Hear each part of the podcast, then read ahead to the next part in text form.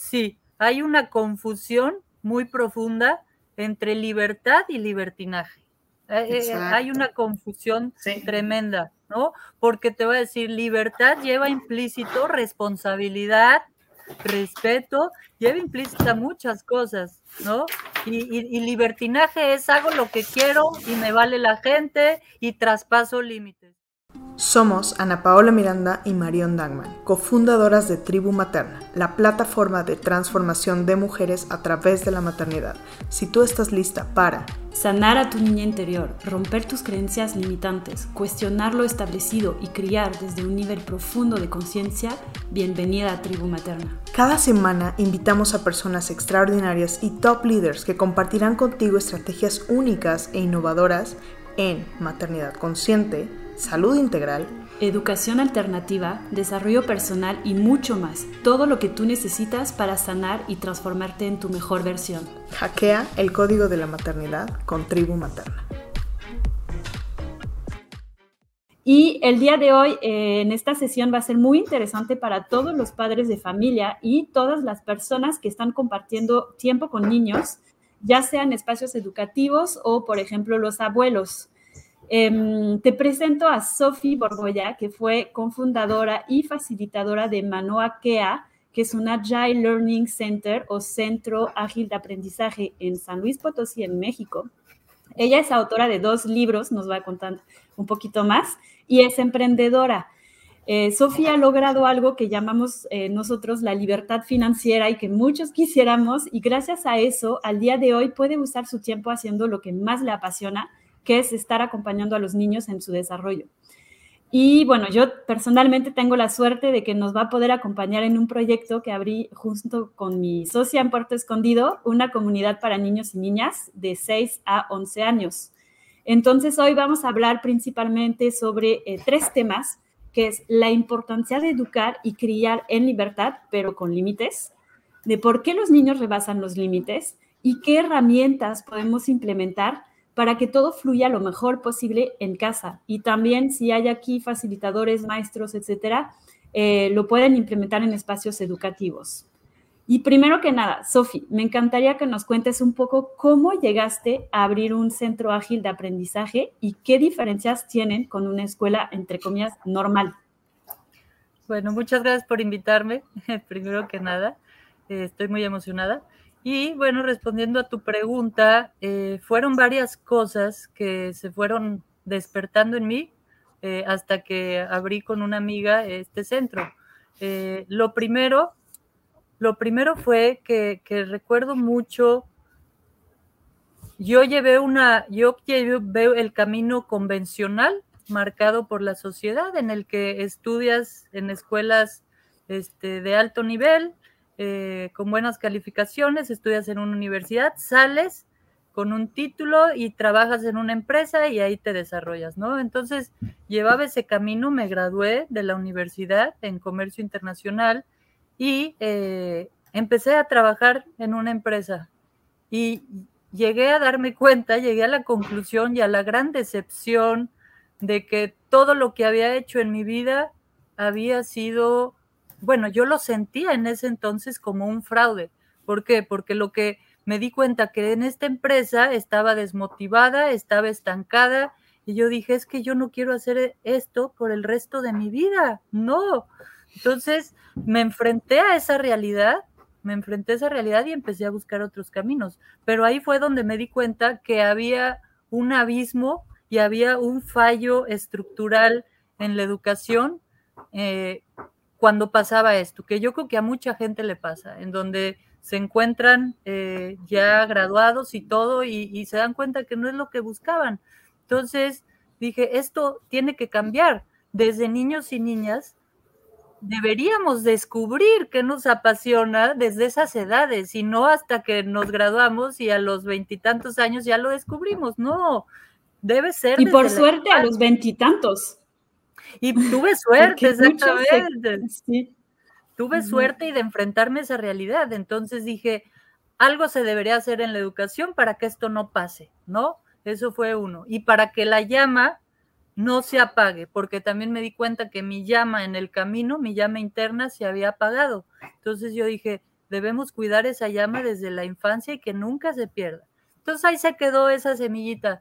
Después viendo el video de, la creatividad de Sir Ken Robinson, que es uno de los este, grandes de estos temas, eh, que tiene un video en TED, vi este video y la verdad también este, me dejó cuestionando muchísimo, muchísimo, muchísimo y me empecé a imaginar, yo dije, a ver, ¿cuál sería el lugar ideal para los niños? No el lugar ideal de los papás, no, el lugar ideal de los niños, un lugar donde hubiera mucho juego, donde hubiera túneles, lianas, cuevitas, o sea, me lo empecé a imaginar y, me quedé así con una sensación de, de, alegría que alguien lo debería de hacer. Y en ese momento también me enfrenté y dije, ¿por qué alguien? ¿Por qué siempre le echamos la bolita a que alguien lo haga y no yo? Entonces en ese momento dije, ok, yo, yo lo quiero hacer y lo guardé en el cajón, ¿no? Dije, lo voy a hacer algún día. Y ya, este, después otra instancia, otra semillita fue que un día leyendo el libro de Matthew Ricard, un monje tibetano que hablaba sobre la felicidad, él hablaba mucho sobre las emociones y muchas prácticas y herramientas que ayudaban al ser humano a, a ser feliz. Entonces yo dije, ¿por qué no se enseña esto en las escuelas, no? ¿Y por qué se enseña tanta basura que a mí no me ha servido para nada y hay unas herramientas para toda la vida que sí funcionan como estas. Entonces dije, no, esto también debe ir en la educación. Entonces, ya después, poco tiempo después, hablando de estos temas con una amiga, este, con la amiga, con la Monse, que con la que cofundé este espacio, este, estábamos platicando de todos estos temas y, dijimos, órale, hay que abrir el centro, vámonos. Ninguna de las dos éramos ni pedagogas, ni maestras, ni nada. Ella era arquitecta y yo licenciada. Y dijimos, ¿sabes qué? Vámonos con todo, con esta visión. Entonces así fue como lo iniciamos. Ok, ¿y, en qué se diferencia estos centros? Porque em, como para no hacer tampoco la historia tan larga, te diste cuenta que estabas abriendo algo que ya estaba existiendo, ¿no? O estaba iniciando, que se llaman centros ágiles de eh, aprendizaje. Entonces, ¿en qué se diferencia de una escuela, entre comillas, normal o convencional? Pues es que, es, que parte eh, toda esta filosofía de los centros de aprendizaje ágil, que lo fundamental es eh, la libertad, la autodirección, el juego, ¿no? Y todo esto aplicado con herramientas. la, principal diferencia es la base.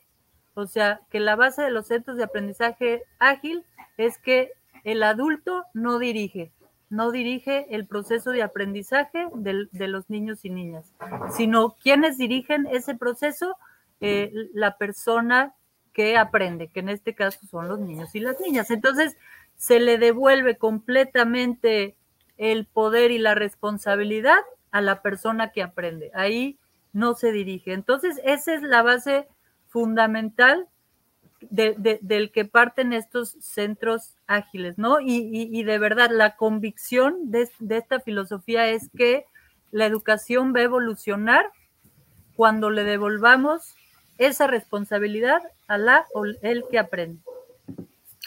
Oye, Sofi, yo quiero hacerte una pregunta referente a esto, porque nosotros sabemos que pues en, este, en, las escuelas tradicionales y en la metodología como muy em, convencional, los niños tienen que seguir como un programa, tienen que seguir ciertos aspectos específicos para que eh, alcanzar los hitos, ¿no? O sea, sí sabemos que existen también ventanas de oportunidad, o sea, áreas de oportunidad.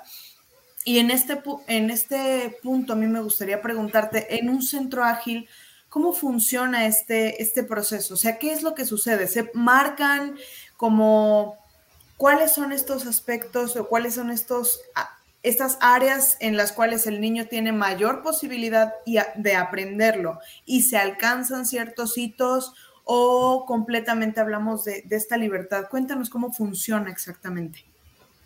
Sí, es que dentro de esta filosofía es importante romper con muchísimos de los programas que, con los que vivimos y crecimos. Es completamente cambiar el chip. ¿Por qué? Porque por ejemplo, está esa expectativa que tú mencionas, Ana Paola, de que lleguen a ciertos hitos, ¿no? Este, y eso es un programa que, que, que aprendimos, porque, por ejemplo, no hay ningún estudio, no hay ninguna prueba de que un niño o una niña tenga que aprender a cierta edad. No, no la hay. O sea, es una expectativa de la sociedad. Entonces, comencemos esto, e, e, esta pregunta con que hay muchas expectativas de la sociedad con las que se hizo la educación que tenemos al día de hoy. Y esta educación tiene 300 años sin cambiar, es, es lo único en nuestra sociedad que... Sí, comienza en la edad de la, en, la, en, la, revolución industrial cuando todo mundo necesitaba que la Oigan, perdón que haga una pausa tantito. Me gustaría preguntarles a las personas que nos están viendo tanto en Facebook como en Instagram si escuchan un ruidito, porque yo lo escucho, entonces quiero saber si eh, se escucha ahí como un... Si alguna de ustedes lo escucha o... ¿Tú le escuchas, Sofía? Sí, es que creo que es aquí en mi casa que, están cocinando algo. Ah, ok, ok, Ah, Sí, se escucha mucho. ¿Sí? Ok. Sí. Ah, bueno. Oye, se escucha mucho. Sí, yo pensé que era ah, agua. Bájale tantito. Sí, yo pensé que estaba mal en la transmisión, sí, pero Ah, claro, que están, ya, ya hice la salteando. Gracias por la observación. Este, y, y bueno, entonces eh, hay muchas expectativas. Eh, aquí la forma de ver este tema del desarrollo de un niño o una niña sano o sana es que eh, por naturaleza, y esto sí ha sido estudiado por Peter Gray en el libro Libres para Aprender, en donde eh, prueba que por naturaleza traemos toda la capacidad dentro de nosotros desde que nacemos o desde que estamos adentro de nuestra mamá para aprender de nuestro entorno, aprender y adaptarnos y sobrevivir a nuestro entorno. Eh, desde el principio. Tenemos esa capacidad. Entonces, un niño o niña que, que, nace en el bosque y crece en el bosque, va a tener la capacidad para aprender ah, todo. Sofi, ya no te escuchamos. Sí, Sofi, no te escuchamos ahí, te perdimos. ¿Sí me escuchan? ¿Me escuchan? ¿Me escuchan? ¿Me escuchan? ¿Me escuchan? Ya. Ahora ah, sí, Ya. Lo que sí es que sí sigue el ruidito atrás. Sigue el ruidito. Perdón. sí, sí, A ver. Ya vamos a poner reglas durante las entrevistas. Ya sé, no se cocina, ¿no? bueno, entonces les decías, estamos, eh, eh, si estamos preparados para aprender, ahí nos quedamos. Exactamente, para aprender todo lo que necesitamos del ambiente que nos rodea para poder sobrevivir y, y florecer en él. Entonces, un niño o niña que nace en el bosque, va a aprender todo lo que necesita para florecer y sobrevivir en ese entorno. Un niño o niña que nace en la ciudad va a aprender todo lo que necesita, no va a necesitar que nadie más se lo force adentro de él como pensamos en el otro tipo de educación, que un adulto que se cree superior es el que tiene que eh, forzar toda esta información. Entonces, este, Sofi, esto... Sofi, ahorita, perdón que me interrumpa en este punto y quiero hacer una intervención porque justo estaba escuchando al doctor Corash, estábamos e, e, en ese punto. Ahorita, en el tema pandemia, eh, hablando de que los niños han estado, o sea, los niños aprenden a través de la interacción, aprenden a través del aprendizaje, de lo que observan a través de otros, de esta relación que, que se vive en el, uno a lo, en el uno y el otro ahorita eh, estamos completamente, o sea, hay niños que, estuvieron separados e inclusive bebés que nacieron sin interacción con otros seres humanos más que mamá y papá. relacionándolo con este punto que tú estás diciendo, que los niños aprenden del ambiente y aprenden de las relaciones al, al exterior, ¿qué sucede aquí? ¿Qué es lo que está sucediendo? La verdad no entiendo bien tu pregunta, Ana Paula. No le entiendo bien. Ah, ¿qué es lo que, o sea, eh, los niños aprenden a través de las relaciones y, aprenden a través de la interacción con otros, ¿no? En este momento que estamos viviendo una pandemia, que los niños, eh, muchos de ellos no tuvieron estas iniciales experiencias de poderse relacionar con otros, ¿cómo es que nosotros podemos intervenir a través de esta... Em, ¿Qué recursos podemos utilizar nosotros para estos niños para seguirles permitiendo interactuar de manera sana? Es que al final y al cabo, eh, lo que se aprende son herramientas de vida en cualquier entorno. A, estos niños y niñas que dices les tocó el entorno de la pandemia. Esa es una realidad. Y van a, van a aprender, si no se les limita, van a aprender cómo adaptarse y sobrevivir y florecer en esta pandemia.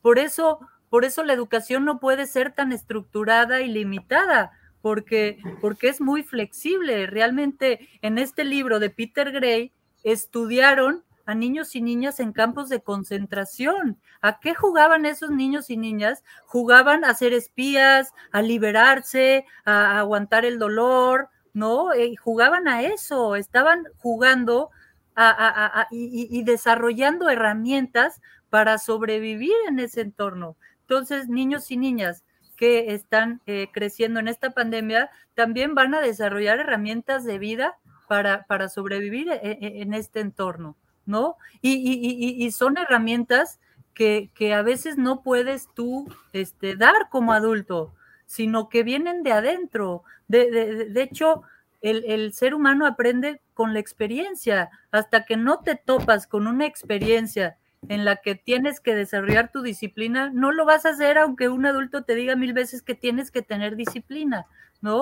O, un caso de honestidad, hasta que no te topas con un caso fuerte, intenso de, honestidad, no la vas a integrar, ¿no? Entonces, por, más, por más que un papá o mamá le diga, tienes que ser honesto, no lo va a aprender hasta que se tope con esto, ¿no? Entonces, al final, lo que se desarrolla en estos centros de aprendizaje ágil son herramientas de vida, no son solo conocimientos, son herramientas de vida que van a servir para siempre. Solución de problemas, eh, solución de conflictos, hacer acuerdos, este, buscar información, investigar, creatividad, criterio, empatía, ¿no? Entonces, todas esas son herramientas descritas por la, por la OMS, este, que, que puede desarrollar una persona sana y que en la escuela convencional no se desarrolla, está muy limitado, se desarrollan más en un ambiente flexible, cambiante, en donde hay situaciones de vida todos los días eh, eh, de lo que se puede aprender. Entonces, en esta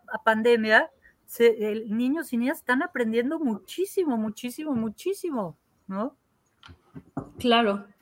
Y aquí es donde podemos como hablar de la libertad. ¿Cómo podríamos dar ese, o sea, ese concepto? Porque yo sé que en esos centros también hay un cuadro. No es que los niños hacen lo que quieran, hay un cuadro y hay unos límites muy bien establecidos. Porque mucha gente em, como que confunde o mezcla eh, educar con libertad y integrar conceptos de vida, como tú dices, valores, etcétera, donde se va en las experiencias del día a día aprendiendo mucho más a través de la experiencia que rellenar la cabeza de conocimiento que vamos a olvidar después de, dos minutos, ¿no? Este, ¿Cómo podemos llegar a esa, eh, ese equilibrio entre libertad y límites y cuál es el rol de los límites en, en esa parte de la educación con libertad? Sí, una cosa rápida, nada más de, la otra pregunta, es que eh, el, rol de un adulto o acompañante es, es sí proveer y facilitar ese aprendizaje, ¿no? Acompañar, nada más, este, como a un arbolito, a un arbolito para que florezca, tú le pones todo lo necesario alrededor. Entonces, quería decir eso. Y acerca de lo que dice Marion, sí, hay una confusión muy profunda entre libertad y libertinaje. Eh, eh, hay una confusión tremenda, ¿no? Porque te voy a decir, libertad lleva implícito responsabilidad, respeto, lleva implícita muchas cosas, ¿no? Y, libertinaje es hago lo que quiero y me vale la gente y traspaso límites. Entonces, en estos centros de aprendizaje ágil, lo, lo que se hace es que se crea una, un marco, un marco flexible, un marco flexible con herramientas en la práctica para que pueda ocurrir una verdadera libertad, una libertad responsable, con respeto, en donde la base de todo son los acuerdos, ¿no? Todas las personas están en el mismo nivel jugando en un partido donde hay acuerdos. A mí me gusta mucho hacer el ejemplo de un partido de fútbol. Tú vas a entrar a un partido de fútbol. ¿Qué te gustaría? ¿Que no hubiera reglas? Qué miedo entrar a un partido de fútbol sin reglas, ¿no? Puedo terminar con la pierna rota. A mí me gustaría entrar a un partido de fútbol con reglas y acuerdos, en, en donde yo sepa y confíe que mi seguridad y la de los demás va a estar protegida. ¿no? Va a estar protegida. Entonces, eso es un centro de aprendizaje ágil y también se puede hacer en las familias. Es crear acuerdos entre todos, cuáles son las reglas del juego, para qué, para, para cuidar el respeto, para cuidar el entorno, para cuidar la integridad y la seguridad de todas las personas en ese juego, en ese entorno. Entonces, se crea un espacio en donde te sientes segura, te sientes en confianza y puedes tener la libertad de ser tú misma y florecer en ese ambiente, ¿no? Porque... Y mira, qué, interesante que, que, mencionas eso de las reglas, porque justo estoy ahorita terminando el libro de Tony Robbins, de, de Despierta el gigante adentro. Gigante. Casi sí es. En, español. Y hay en, en, la segunda parte del libro habla de eso, de los valores, que son lo que llamas un poco los acuerdos, ¿no? que es lo, nuestra línea de cómo vamos a ir avanzando, porque metemos el respeto. Eh, cada persona tiene de forma inconsciente valores y camina con eso. Entonces, cuando tú no conoces tus valores y el orden que tiene en tu vida, a lo mejor el respeto es tu valor, pero está hasta abajo. Entonces, como que si no conoces bien eso, es difícil eh, tomar decisiones, ¿no? Entonces, eso es como el número uno, es poner acuerdos que son como los valores del espacio donde todos están, em, Jugando. están conviviendo, ¿no? Sí. Y el dos son las reglas. Él dice que cada persona tiene reglas, como, como tú dices, para un partido y que necesitamos conocer las reglas de cada persona. Entonces, es como, ¿qué necesitas tú para sentir eh, que lograste lo que querías lograr? Y él comentaba que las personas de forma inconsciente, por ejemplo, tomemos como un ejemplo muy sencillo. ¿Qué necesitas para sentirte amado? Y entonces él decía que las personas a veces ponían una lista de cosas que tenían que suceder, como 299 cosas que tienen que suceder para sentirse amado y solamente una o dos para sentirse rechazado.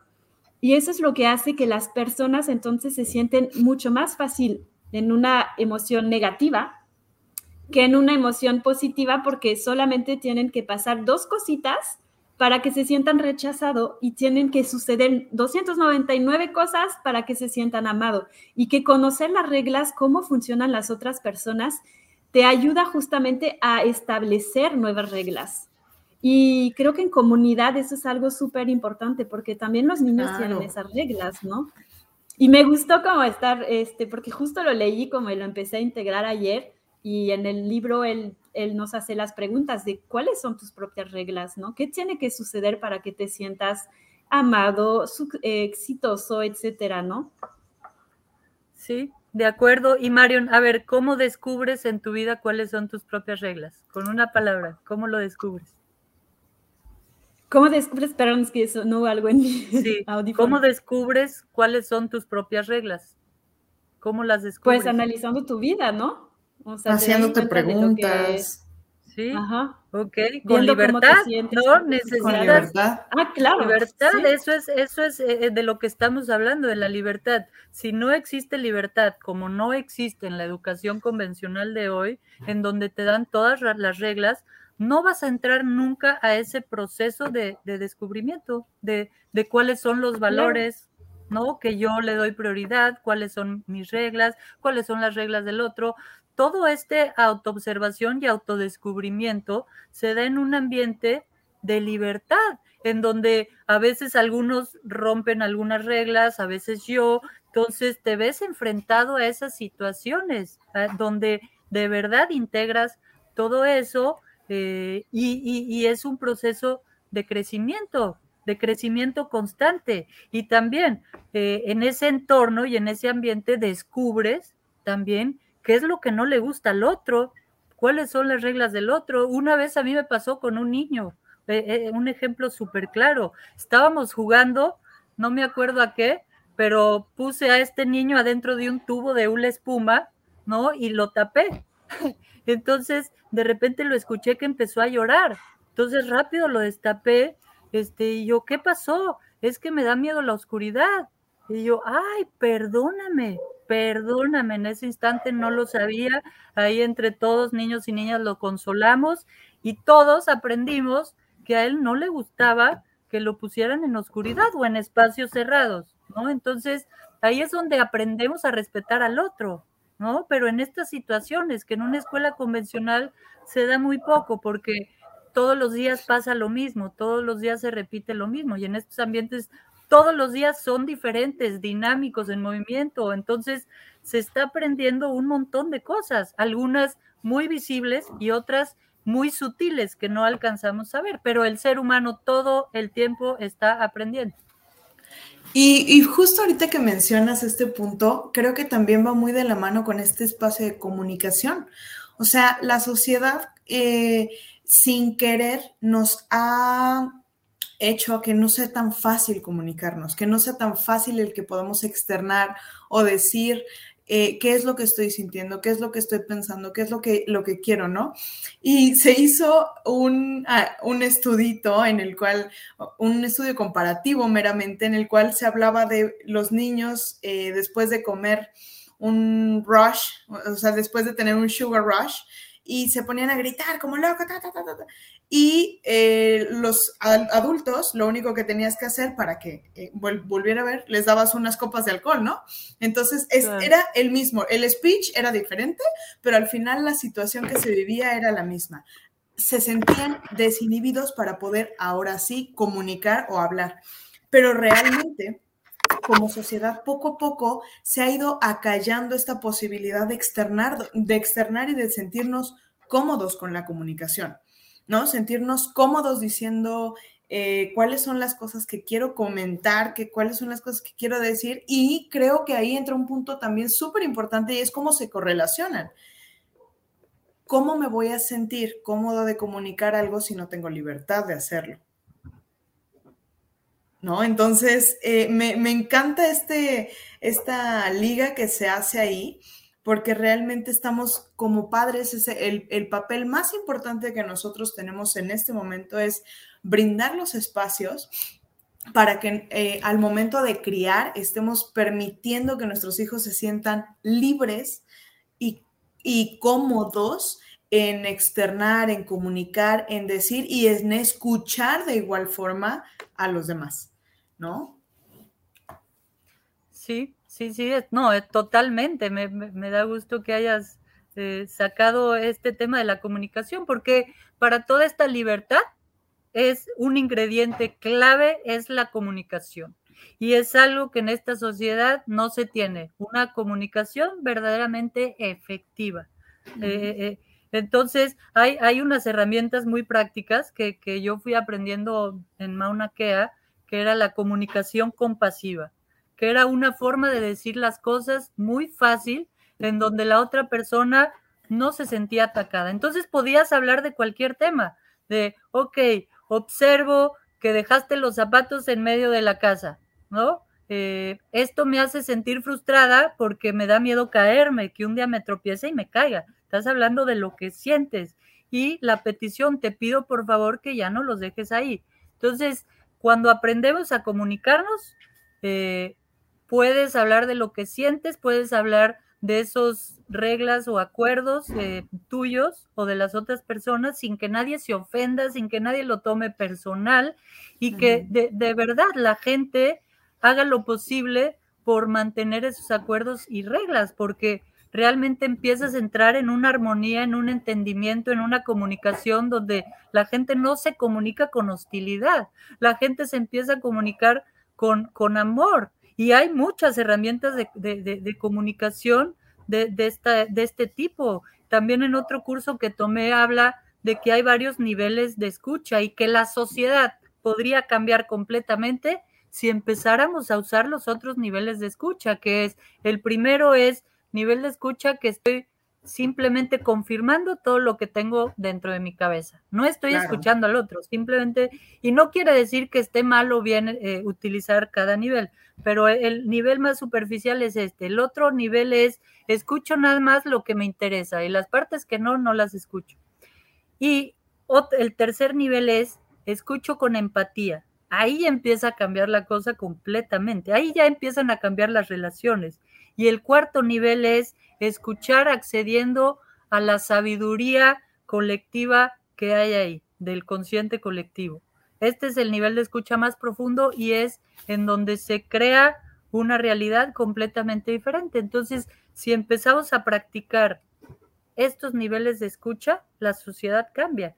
Y yo lo he visto con niñas y niños. O sea, en este ambiente de libertad, con estas herramientas y con acompañantes, empiezan a desarrollar una comunicación súper avanzada, que muchos adultos no la tienen, y empiezan a, a, comunicar lo que necesitan, lo que les gusta, lo que no les gusta. Entonces se vuelve más fácil acompañarlos y acompañarlas también.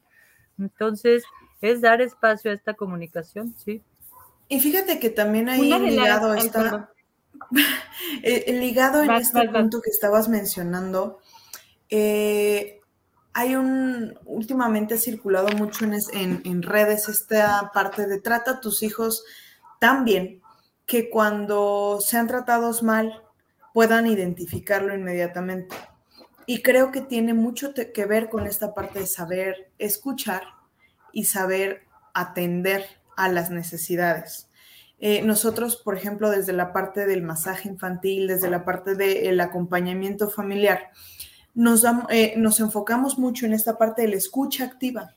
Y, de, y la escucha activa implica no solamente escuchar la voz de la persona, sino escuchar qué te está diciendo con sus señales, qué te está diciendo con sus reflejos, qué te está diciendo con sus miradas, qué está sucediendo más allá. Porque el 80% del tiempo estamos hablando con nosotros mismos.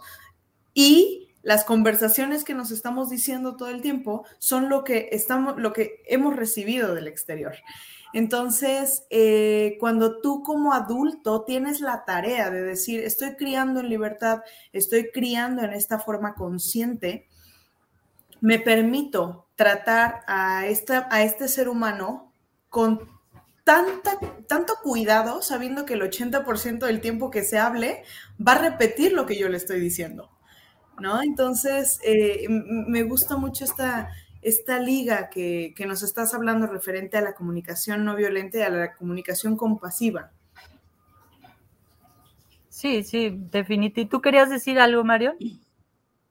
Sí, eh, para retomar un poquito el tema de los límites, ya que estábamos como dentro de, la libertad eh, y de por qué los niños rebasan los límites, creo que entendiendo de lo que platicamos, uno de ellos es quizás los rebasan porque no han sido claros, no hemos comunicado claramente cuáles serán los límites. Quizás uno porque nosotros mismos no conocemos nuestros propios límites, porque no conocemos nuestras propias reglas ni nuestros propios valores.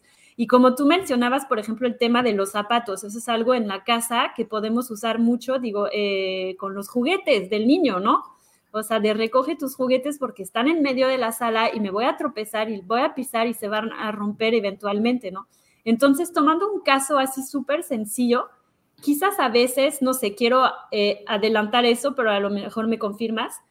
Cuando queremos solicitar algo al niño de, de guarda tus juguetes, a veces no le explicamos como, o sea, nos aguantamos, aguantamos, hay un juguete, lo pisamos, nos lastima y ya, ¡boom!, sacamos eso de, ¡ah, ya me desesperé, tus juguetes, ya los voy a tirar, no sé qué a lo mejor este, ellos no respetan ese espacio, quizás como de tus juguetes deben de estar aquí, lo siguen haciendo, lo siguen haciendo. ¿Por qué podría ser eso que, que rebasa ese límite? ¿Será que no lo explicamos bien? ¿Será que no lo comunicamos bien?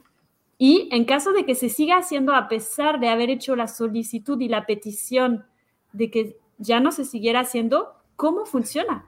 ¿Qué podemos hacer?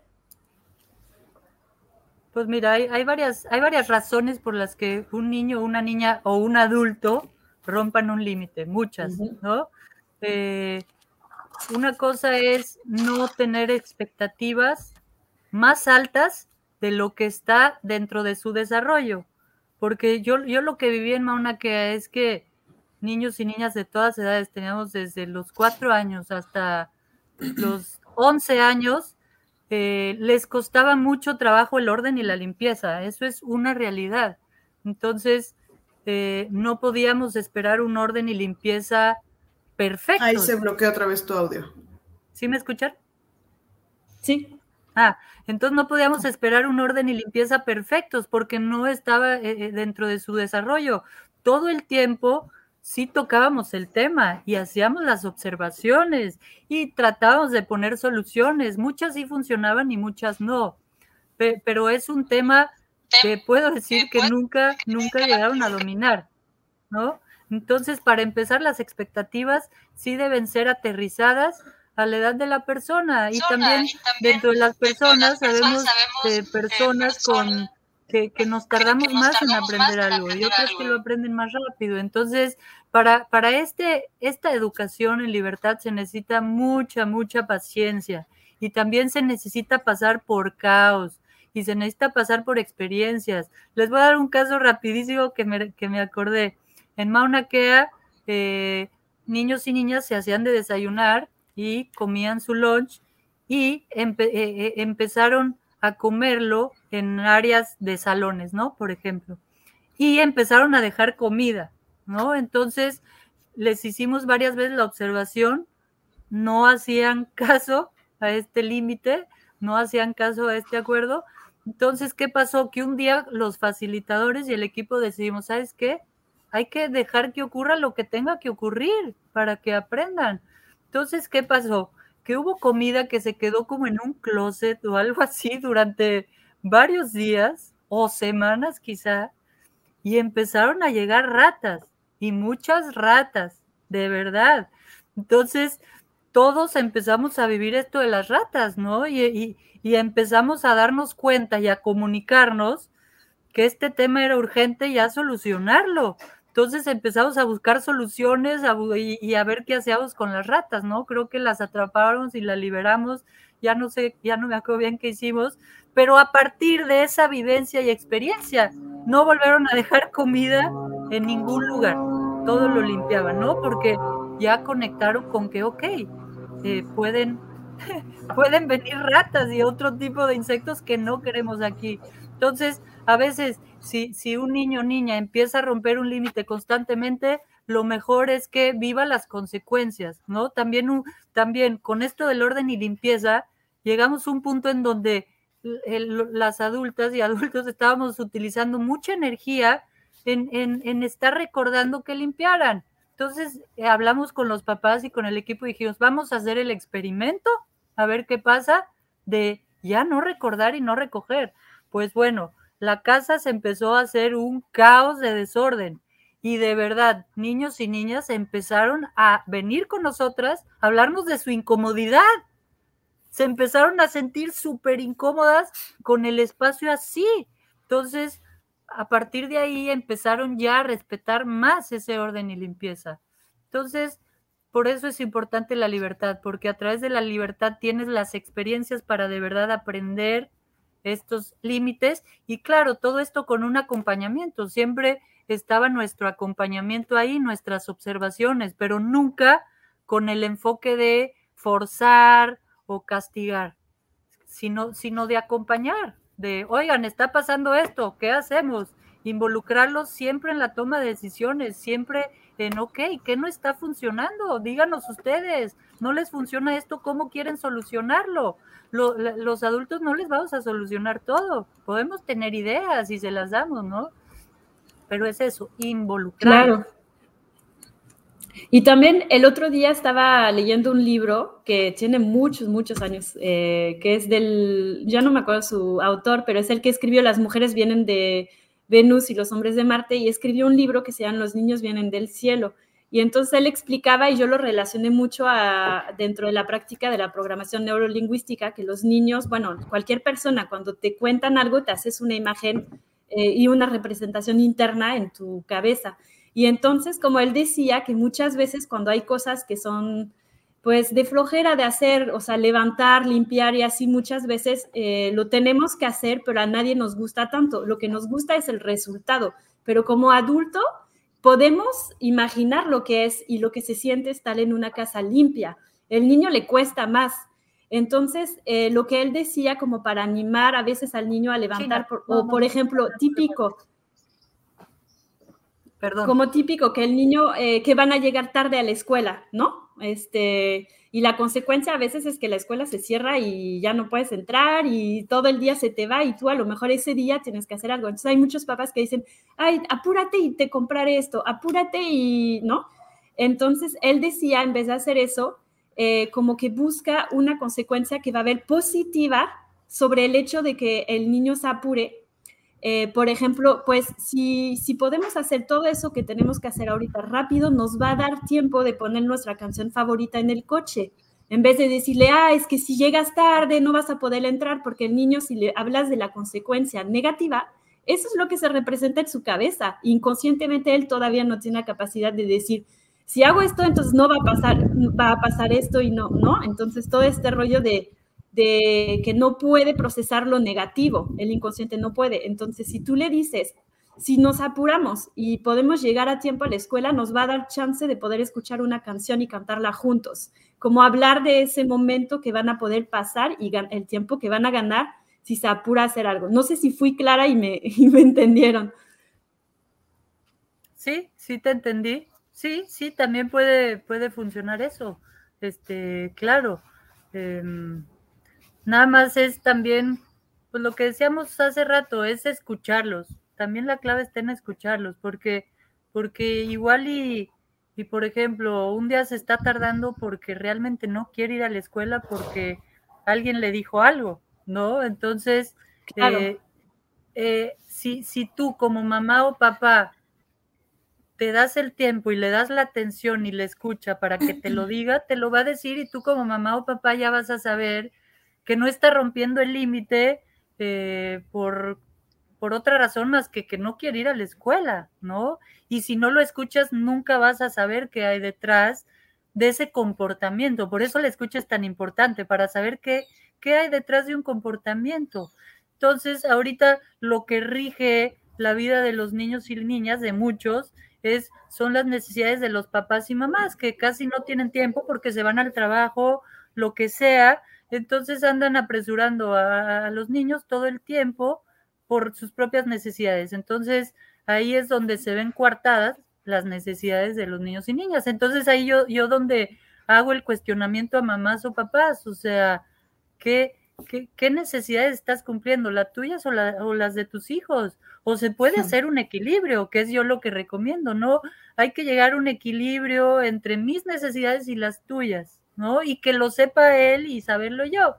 Entonces, claro. Eh, creo, que, creo que de esa manera se pueden llegar a solucionar esas cosas y como dices también, o sea, ¿qué es lo que puede suceder si sí llegamos temprano?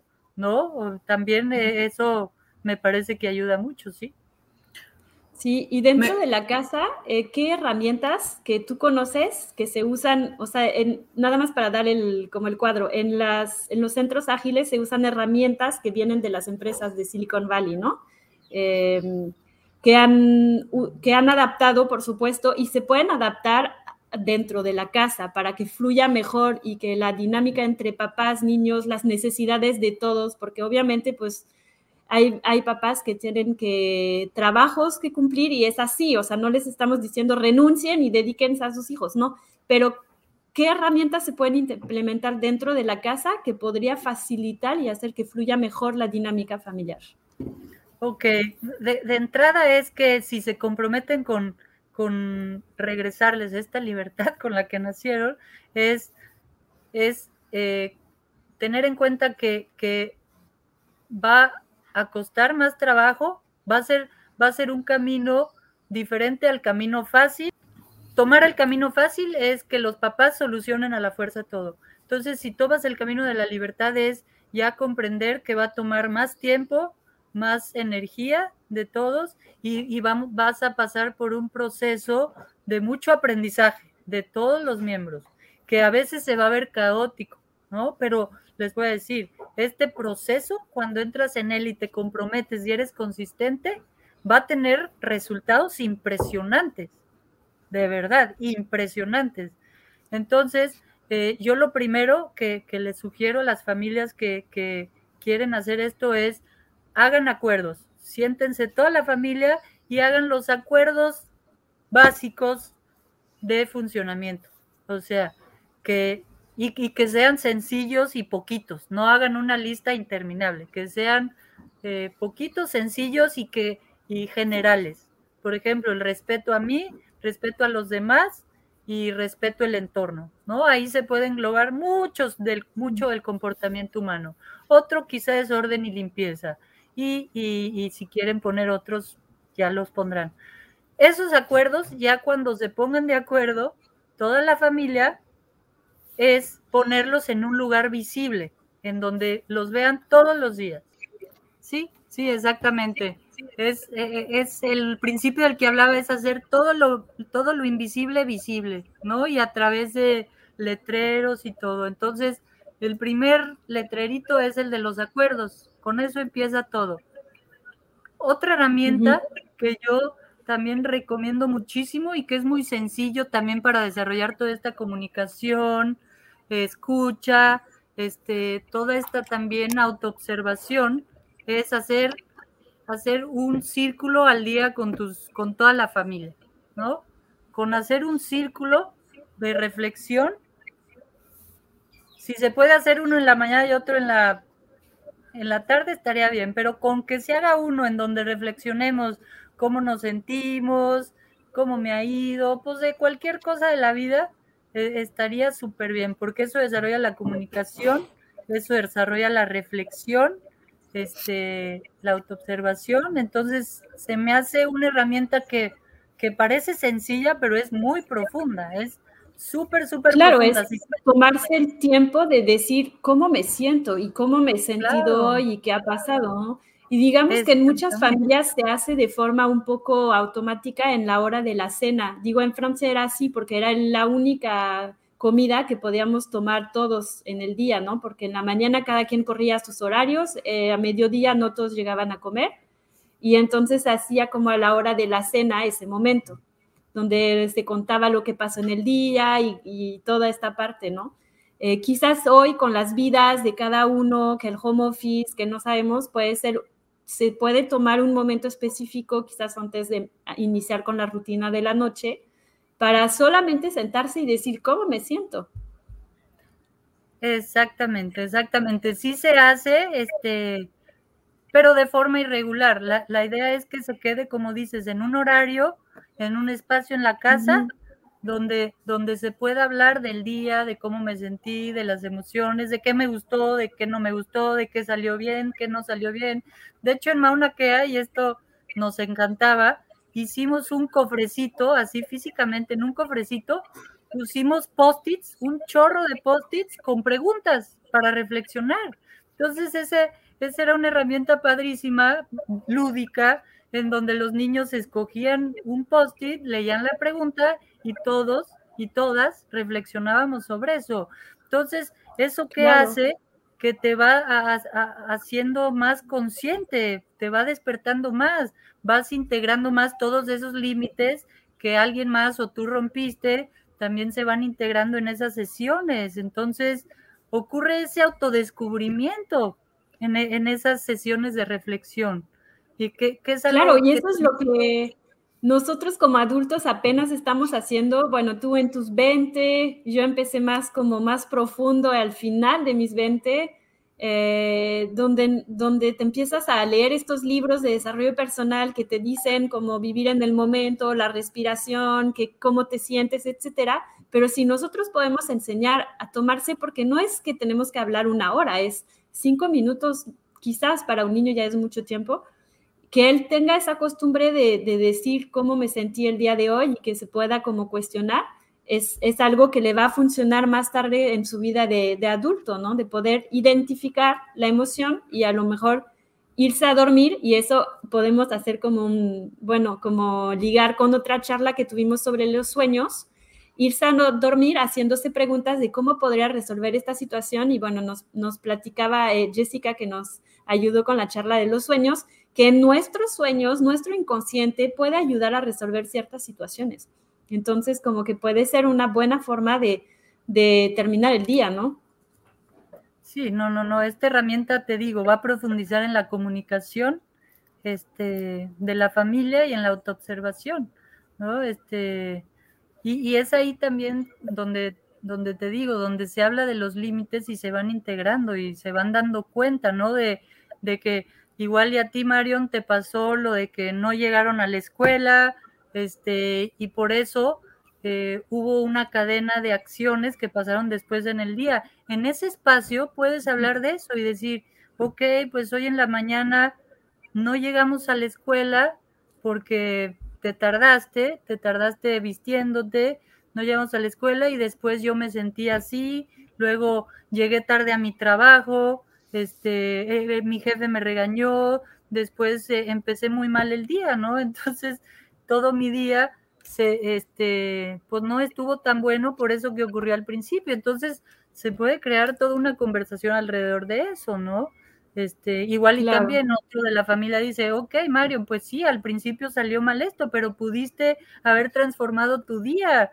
Entonces em, empieza a generarse mucha sabiduría colectiva, de verdad, en estos espacios, impresionante, impresionante, o sea, cosas que ni se imaginan, que, que no salen en, en, un espacio, en una escuela o en conversaciones rápidas, no, salen en estos espacios enfocados solamente a la reflexión y se genera mucha sabiduría. Entonces, háganlo porque tienen muchos resultados muy profundos, muy, muy profundos.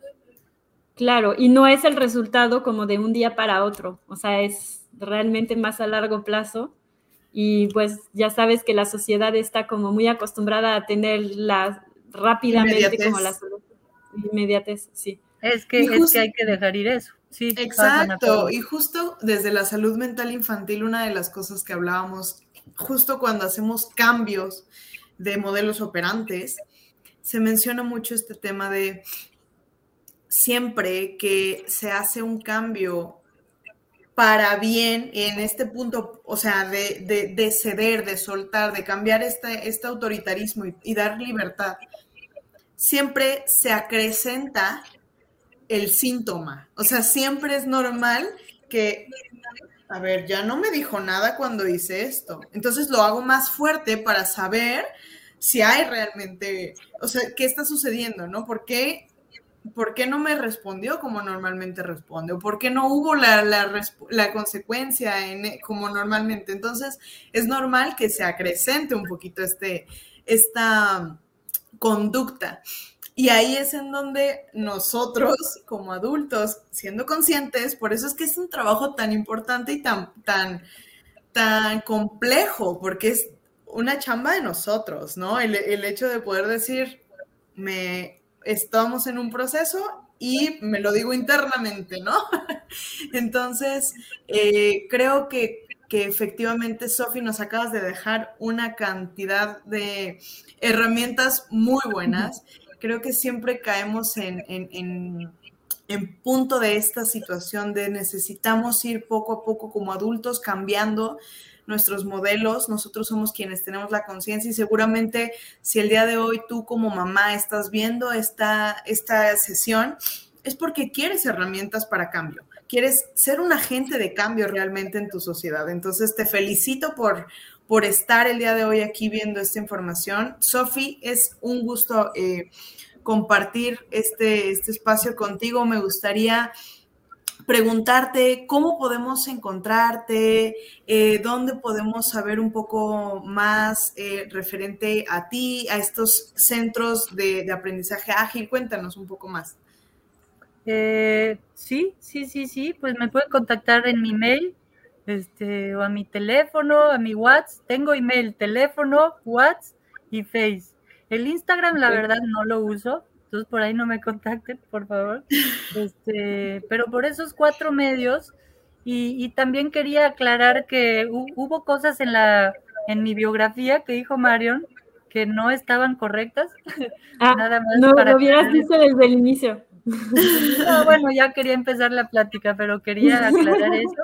Y pues okay. también agradecerles mucho a ustedes, que bueno, este tema podemos hablar horas y horas y horas de este tema porque sí hay muchas cosas que desprogramar, ¿no? Este, como todo lo que decías, Ana Paula, y, algo que sí no estaba de acuerdo en lo que acabas de decir, yo lo que viví en Mauna Kea es cuando empiezas a escuchar y cuando empiezas a involucrar y a tomar en cuenta a niñas y niños en las decisiones y con más libertad, responden así, o sea, responden así, no, no se acrecenta ese comportamiento negativo, por así llamarle, no, al revés, ellos sienten que ya son tomados en cuenta y empiezan a responder con responsabilidad, con respeto y todo. No quiere decir que no se entren en, errores y aprendizajes, ¿no? Sí, todo, si entras en este camino va a haber errores todo el tiempo, pero, pero se dan cuenta y, voy a dejar nada más un ejemplo rapidísimo de esto. Empezamos a hacer talleres antes de abrir Mauna en las, en las tardes eh, hicimos un taller un mes y el próximo mes lo íbamos a cambiar. Entonces a, los niños que estaban inscritos les preguntamos, oigan, ¿qué taller les gustaría tomar el próximo mes?